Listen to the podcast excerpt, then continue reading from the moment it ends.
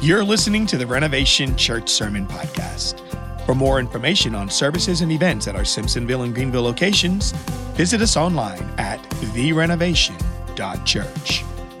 Today's message is presented by our Simpsonville teaching pastor, Jason Thompson. And so to, the title of today's message is Playing with Fire.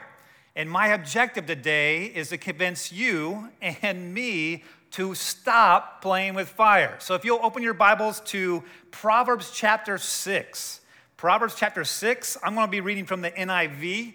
Um, if you have the Bible app, you can turn there. If you don't, you can just listen carefully. I'm going to start with verse 20, and we're going to be reading to the end of the chapter, but I'll be stopping here and there. We'll be talking about a few things. So let's look at verse 20 in chapter 6.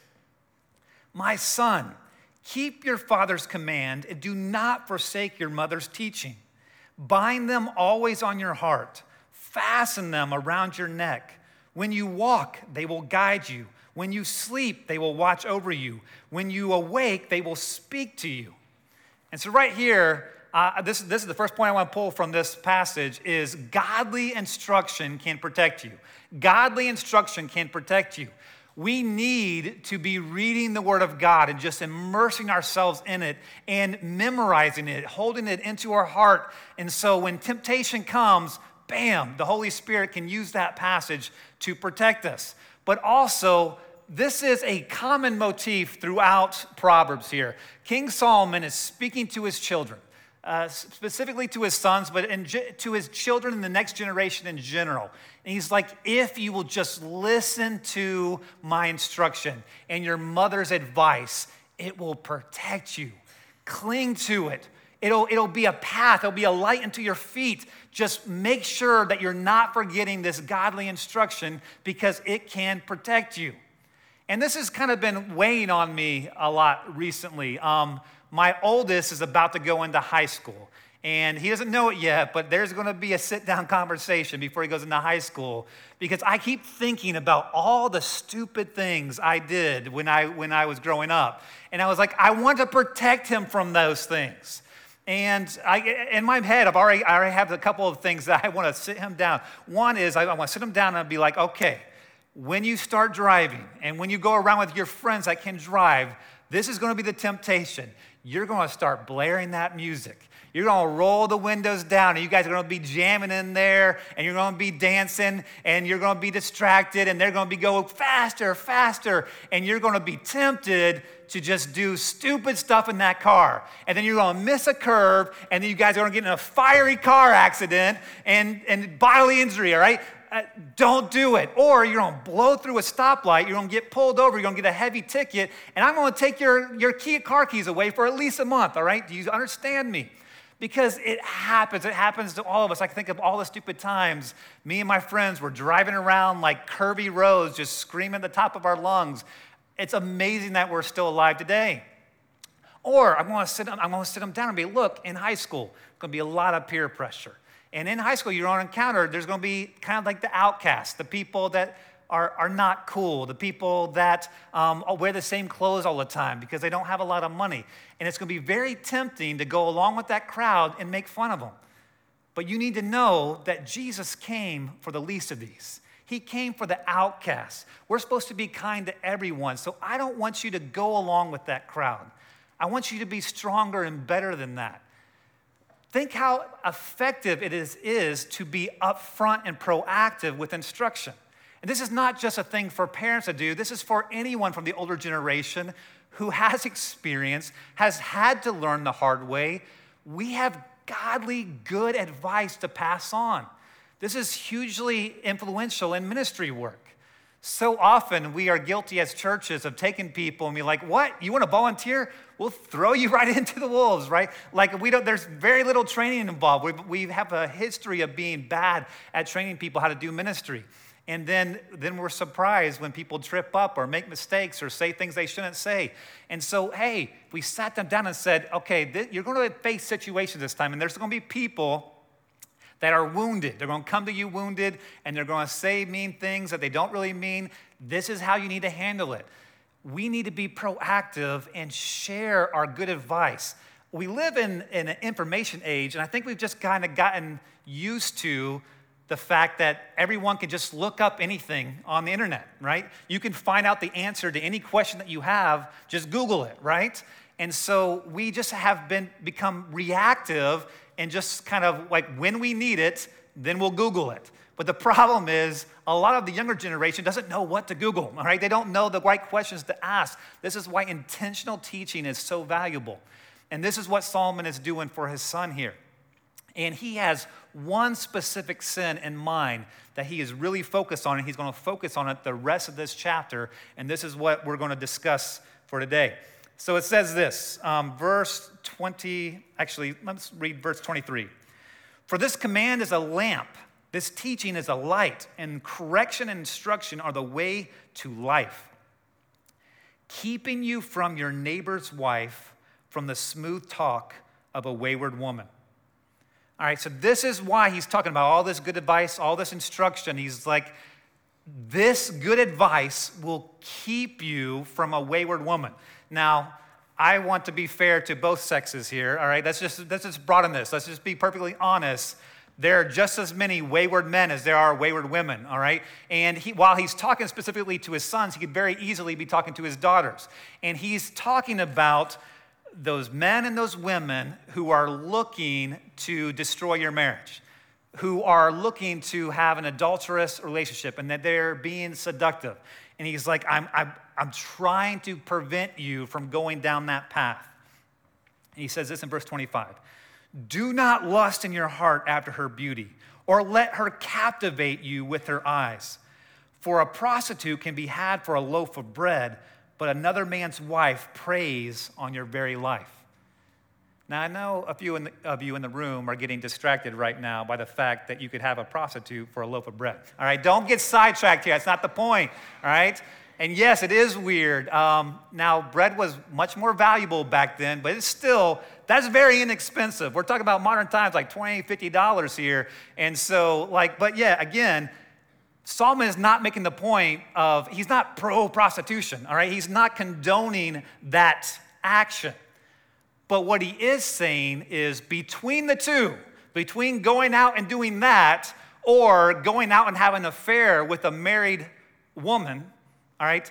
Between the two, one is way worse than the other, all right? And because he, and he points out, one will cost you a little bit of money. The other one could cost you your life quite literally, physically, it could end your life. You, you sleep with the wrong person in that way. But there's also more than that going on here. It's not just a physical death, there's also a spiritual death implied here, I believe.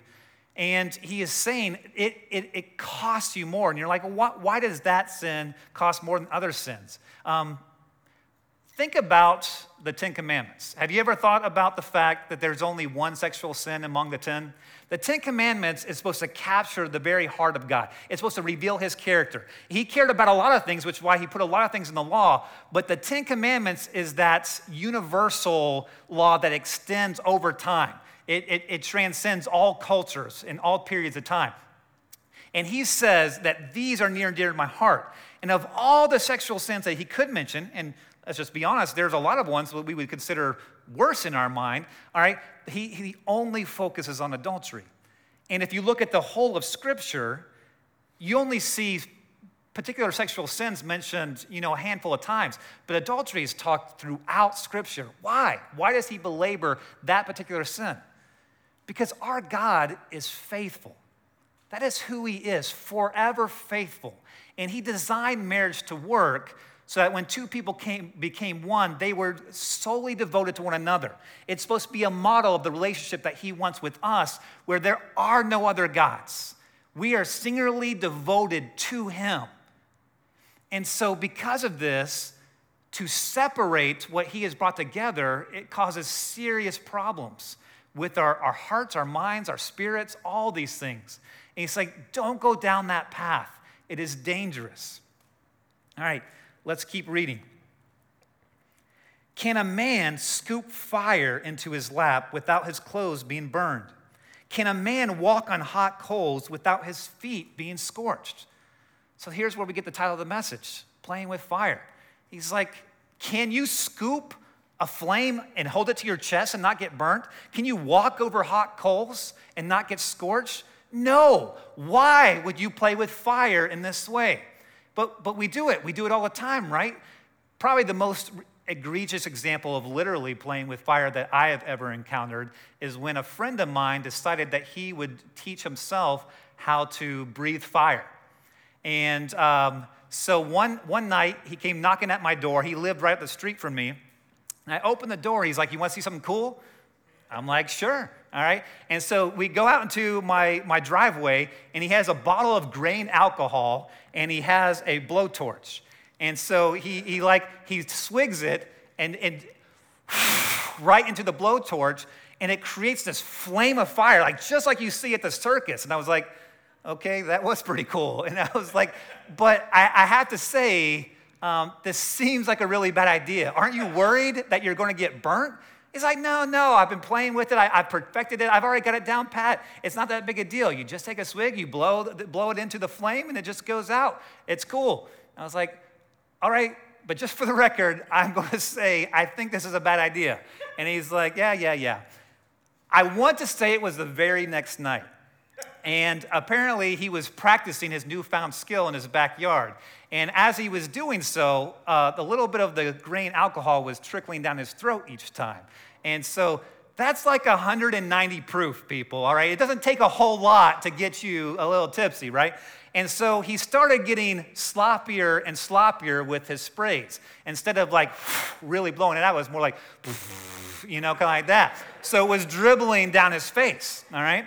And he didn't realize how bad it was getting until one time, like he really dribbled it up like that. And it just, it, it caught the flame, and then immediately the flame came back and lit his face on fire.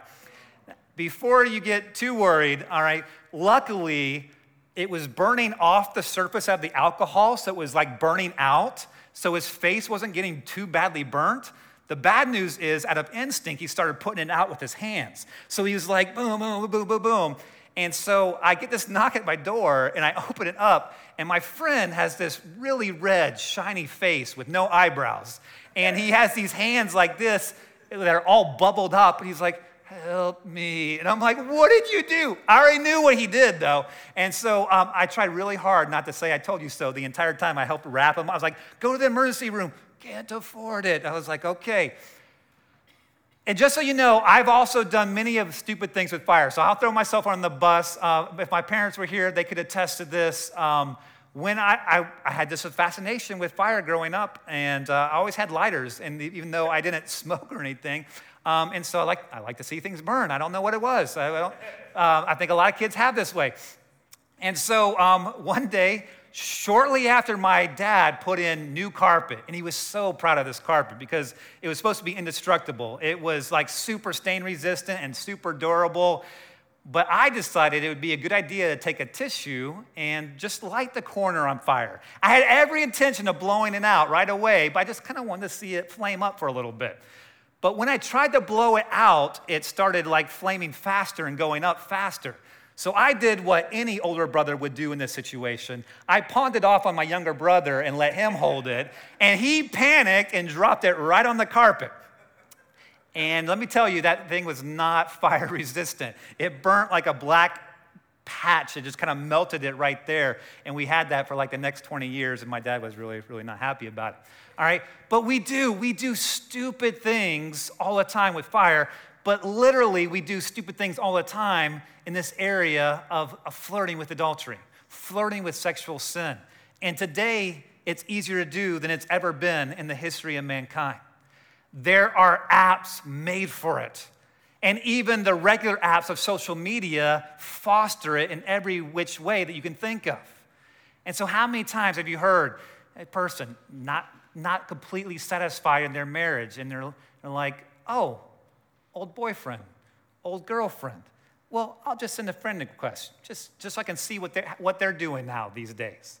And so, friend request accepted. And then it's like, oh, he said hi, or she said hi. Well, I'll say hi back and just see how they're doing. And then there's a relationship that, that gets formed. And then, oh, wait, they're in town and they want to grab lunch. It's just lunch. We're just going to talk real briefly. They don't even live around this area. They'll go along the way. And an emotional affair becomes a physical affair. Happens all the time. Or then there's pornography, which is almost universal for every culture around the world now, and, and a large percentage of both men and women. And the, the thinking is it's a victimless crime, all right? I'm just watching. I'm not doing anything. No one else is being harmed by it. But you are. You are harming your, and, and it, is, it is a gateway drug. And I mean that in the truest sense of the word. Literally, when you are looking at pornography, things are happening in your brain that you don't realize. Endorphins are being released, serotonin and oxytocin and, and dopamine. And it's literally bonding you. Things that were meant to bond you with your spouse are bonding you to these images. And you start getting desensitized to them. So you just have to look at more and more and darker and darker. And you start going down a path where, okay, well, then you start interacting with someone on a webcam. And then you're starting doing some chatting, some sexual chatting. And then it goes from there to where you're actually using some of these websites to meet up with people. It's a dark path that leads to destruction. Or maybe the fire that you're playing with is in the work environment or at the gym. And you're just saying hi. Sure, you're going out of your way to say hi, but you're just saying hi. And then when that person starts talking back to you, and you're like, you're just trying to be friendly, you're just having a friendly conversation. And then you start sharing details, going out of your way to share details about your life and what's going on with you and what you're thinking about. And then when you're having problems at home, you start confiding in the person. It is so nice to have someone listen to you. It's so nice to have someone understand what you're going through and empathize with you. Until, again, you build that emotional affair that then leads to a physical affair. And what Solomon is saying is don't think that you can hold a flame to your chest and not get burnt. You're going to get burnt. Don't even go down that path because this is where it leads. He goes on, verse 29. So is he who sleeps with another man's wife. No one who touches her will go unpunished. People do not despise a thief if he steals, to satisfy his hunger when he is starving. Yet if he is caught, he must pay sevenfold, though it costs him all the wealth of his house. But a man who commits adultery has no sense. Whoever does so destroys himself. Blows and disgrace are his lot, and his shame will never be wiped away. For jealousy arouses a husband's fury, and he will show no mercy when he takes revenge. He will not accept any compensation, he will refuse a bribe, however great it is. Again, he points out, leads to death leads to shame, leads to beatings. And I know many of you know my story. And so I can tell you that I can relate to this passage. I've felt these feelings before. For those of you who don't know, my first marriage ended in divorce. And it was because my wife uh, fell for a good friend of mine, and they had a, a lengthy affair behind my back before I found out. Now, what I have rarely shared is um, the moment that I actually knew for sure there was a affair. There were some warning signs. I was completely naive and blind to it for months after months after months. But eventually I started opening my eyes and I started seeing some of the warning signs and I was starting to get very suspicious. But the night that I actually found out, I was at a volleyball tournament. I used to play two on two sand volleyball very competitively. I, I would go around and play cash tournaments all over the Southeast. Well, we had a tournament in town here that was a, a big deal, and I had signed up for it. And my wife had started doing this thing, my wife at the time had started doing this thing where as soon as I committed to a volleyball tournament, the last second, she was like, hey, I'm gonna go visit my parents for the weekend, which was code uh, for I'm gonna go away for the weekend with my lover, all right? And I just didn't realize it at the time. And so um, I'm, I'm, playing this volleyball tournament, and I started, I started just, I don't know, something that I was being stressed out. I really couldn't stop thinking about this, this fear I had that she was cheating. And so I shared it with some volleyball people, and they all were exchanging glances. And um, finally, one of them just stepped up and was like, Yeah, like we all know. Like they are. They are having an affair. Um, they're actually out of town right now together. We, we've seen them together. And I, I can't even relay just where my mental state was at time. Like I was like emotionally unhinged. I was just I had just lost. I, I couldn't play. I had to leave the tournament. I like raced home. I wanted to find them. I searched the computer to hope I could track them down. On the computer, I saw that my wife had recently looked up uh, Table Rock, and so and, and had done a, a, lot of that. So I was like, I was convinced that she they were in Table Rock, and so I was like, I don't have a gun. I don't own any of that. What do I have? I looked around. The only weapon I had was like this souvenir machete that my friend brought back from Nicaragua. So I threw the machete in the car and a baseball bat. I went to hop into the car, and lo and behold, two of my friends, my best friend and his buddy, showed up and was like, Hey, what you doing? And I was like, I, am going to kill them. I'm going to go find them. I'm going to kill them. And they're like, hey, we'll come with you. We'll get them, which really was just them, their way of making sure I didn't do anything stupid. But we all piled in the car, drove up to Table Rock. I looked at every single car in the parking lot. Thank God they weren't there. They decided to go at the last second somewhere south. And I'm sure God would have protected me either way because God has been so good to me. And it was not a godly reaction, that was a man made reaction, but that was a natural reaction. There's a reason why this is in Proverbs. Literally, the idea of wanting to kill the person that your spouse is, is cheating with is proverbial. All right, it's so common to mankind that it's the wisdom of the ages. You see it all the time. Have you ever watched a true crime show? My wife and I love those things. We've watched almost all of them. And I'm here to tell you, like every other episode, it involves some kind of affair. Somebody trying to kill someone over an affair half the time it's because of an, enraged, jealous lover. The other half the time, which is even more messed up, is that the adulterous person doesn't want to pay, like, split up half their income or wants, like, an insurance policy, so they kill their spouse so they can be with their new lover. This path leads to death. And it's not just you have to worry about actually getting murdered, all right? it also causes all kinds of damage to you physically and spiritually in other ways. People that deal with an affair start deal with heavy, heavy stress. They start losing their hair. They start getting ulcers. They become paranoid and suspicious, which is ironic because they're the ones that should be, uh, be people should be suspicious of by its very nature, you have to go down a path of deceit. You have to constantly lie all the time. And that lying hardens your heart, changes who you are. People will commonly, re, the common refrain people have is, man, they just seem like a totally different person. Because they are, because they've been warped and changed and hardened by sin. And so, and there's also this emotional turmoil that's going inside because they've always seen themselves as a good person. But now they're having a hard time seeing themselves that way. And so, all the time, they are living in fear of being found out. And with they're on this like emotional roller coaster where they're on this high when they're with their lover, and when they're not, they're they got this deep, dark depression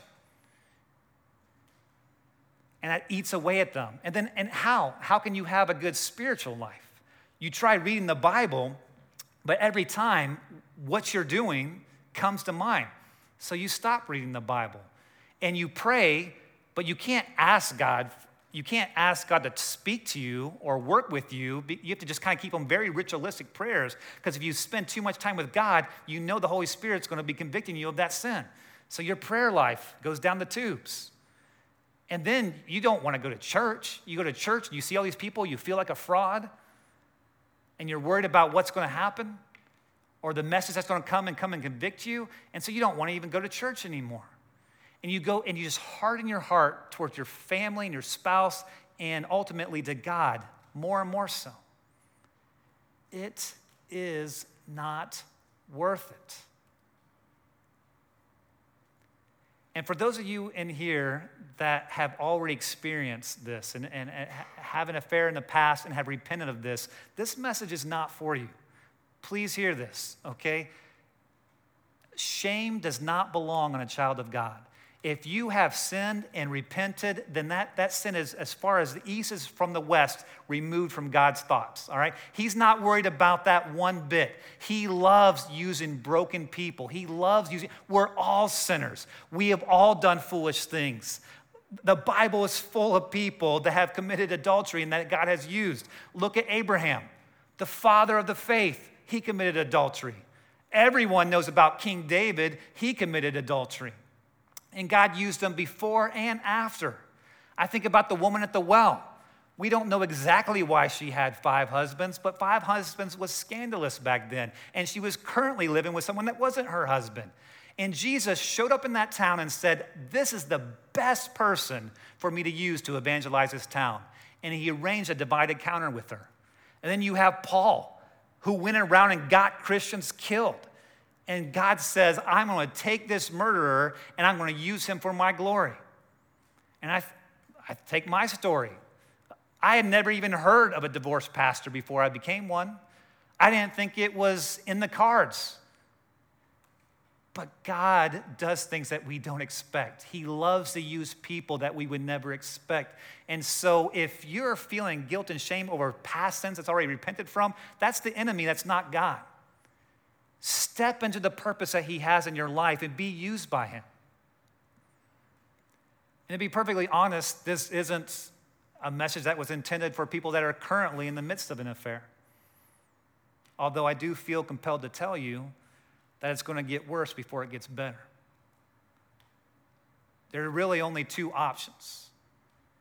You can continue to try to hide it for as long as possible and ride it out to the very end until it finally blows up in your face. But that path just leads to a hardening of the heart to such an extent that I've seen people walk away from the faith altogether just to protect their heart. And eventually, it's going to come out one way or the other. It's not worth it. The other option is to confess it and repent. And immediately, like the prodigal son, and the Father that ran towards them, immediately you get forgiveness from your Heavenly Father. You start setting yourself down a path of restoration and hope. But I'm not going to lie, for your, with your spouse and your family and your friends, you have a tough road ahead of you. But I'm telling you, if you confess it on the front end, you get a huge head start in building trust. Because if you're caught, there will always be a doubt. Your spouse will always have a doubt. Are they doing the right thing because they got caught or because they really want to do the right thing?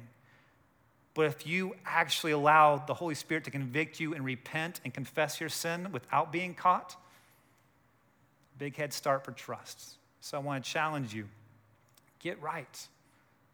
The only way that you'll experience peace and joy again is to get right. But no, this message was intended for all of us, me included, who foolishly keep playing with fire. It's like we pick up a hot coal and we're like, look at this, look at this. As long as I don't allow it to stay in my skin for too long, then I don't get burned. But eventually, we're going to drop that and we're going to set ourselves on fire. Put down the hot coal. Take Paul's advice in 1 Corinthians 6:10. He says, "Flee sexual temptation. Run from it." Because there is no other sin that harms your body like sin. There is no other sin that damages us like sexual sin. And you may be thinking, why sexual sin? Why is that a bigger deal? It's because God designed us to become one with our spouse, body, mind, and soul. Body, mind, and spirit joined together. And so when we slip outside of that relationship and join ourselves to another, we are creating a schism. We are basically becoming relational and spiritual schizophrenics. Our devotion is no longer to that spouse, and our minds and our bodies and our spirits were not made to do that. And so it is fracturing, it is damaging, it is destroying. And so I am begging us begging you and begging myself that we do not go down this path. So if you are toying with looking at things that you shouldn't look, d- don't just stop, literally run in the opposite direction. If you have to take the internet off your phone, do it. Whatever you need to have safeguards in place, do it. If there's someone that you are toying with in the workplace environment or just toying with having some kind of attraction to that attraction to that's inappropriate, don't just stop talking to them.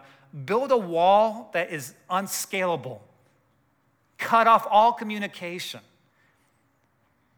I'm, I'm, I'm here to warn you, it is not worth it. And God wants so much more for us. When we do things His way, when we follow His teachings, we protect ourselves, protect our families, and protect our relationship with God, and He has much better for us. Let's close with a word of prayer. Lord, thank you so much for giving us godly advice on the front end. You detail exactly what will happen if we follow you and exactly what will happen if we refuse to obey your advice.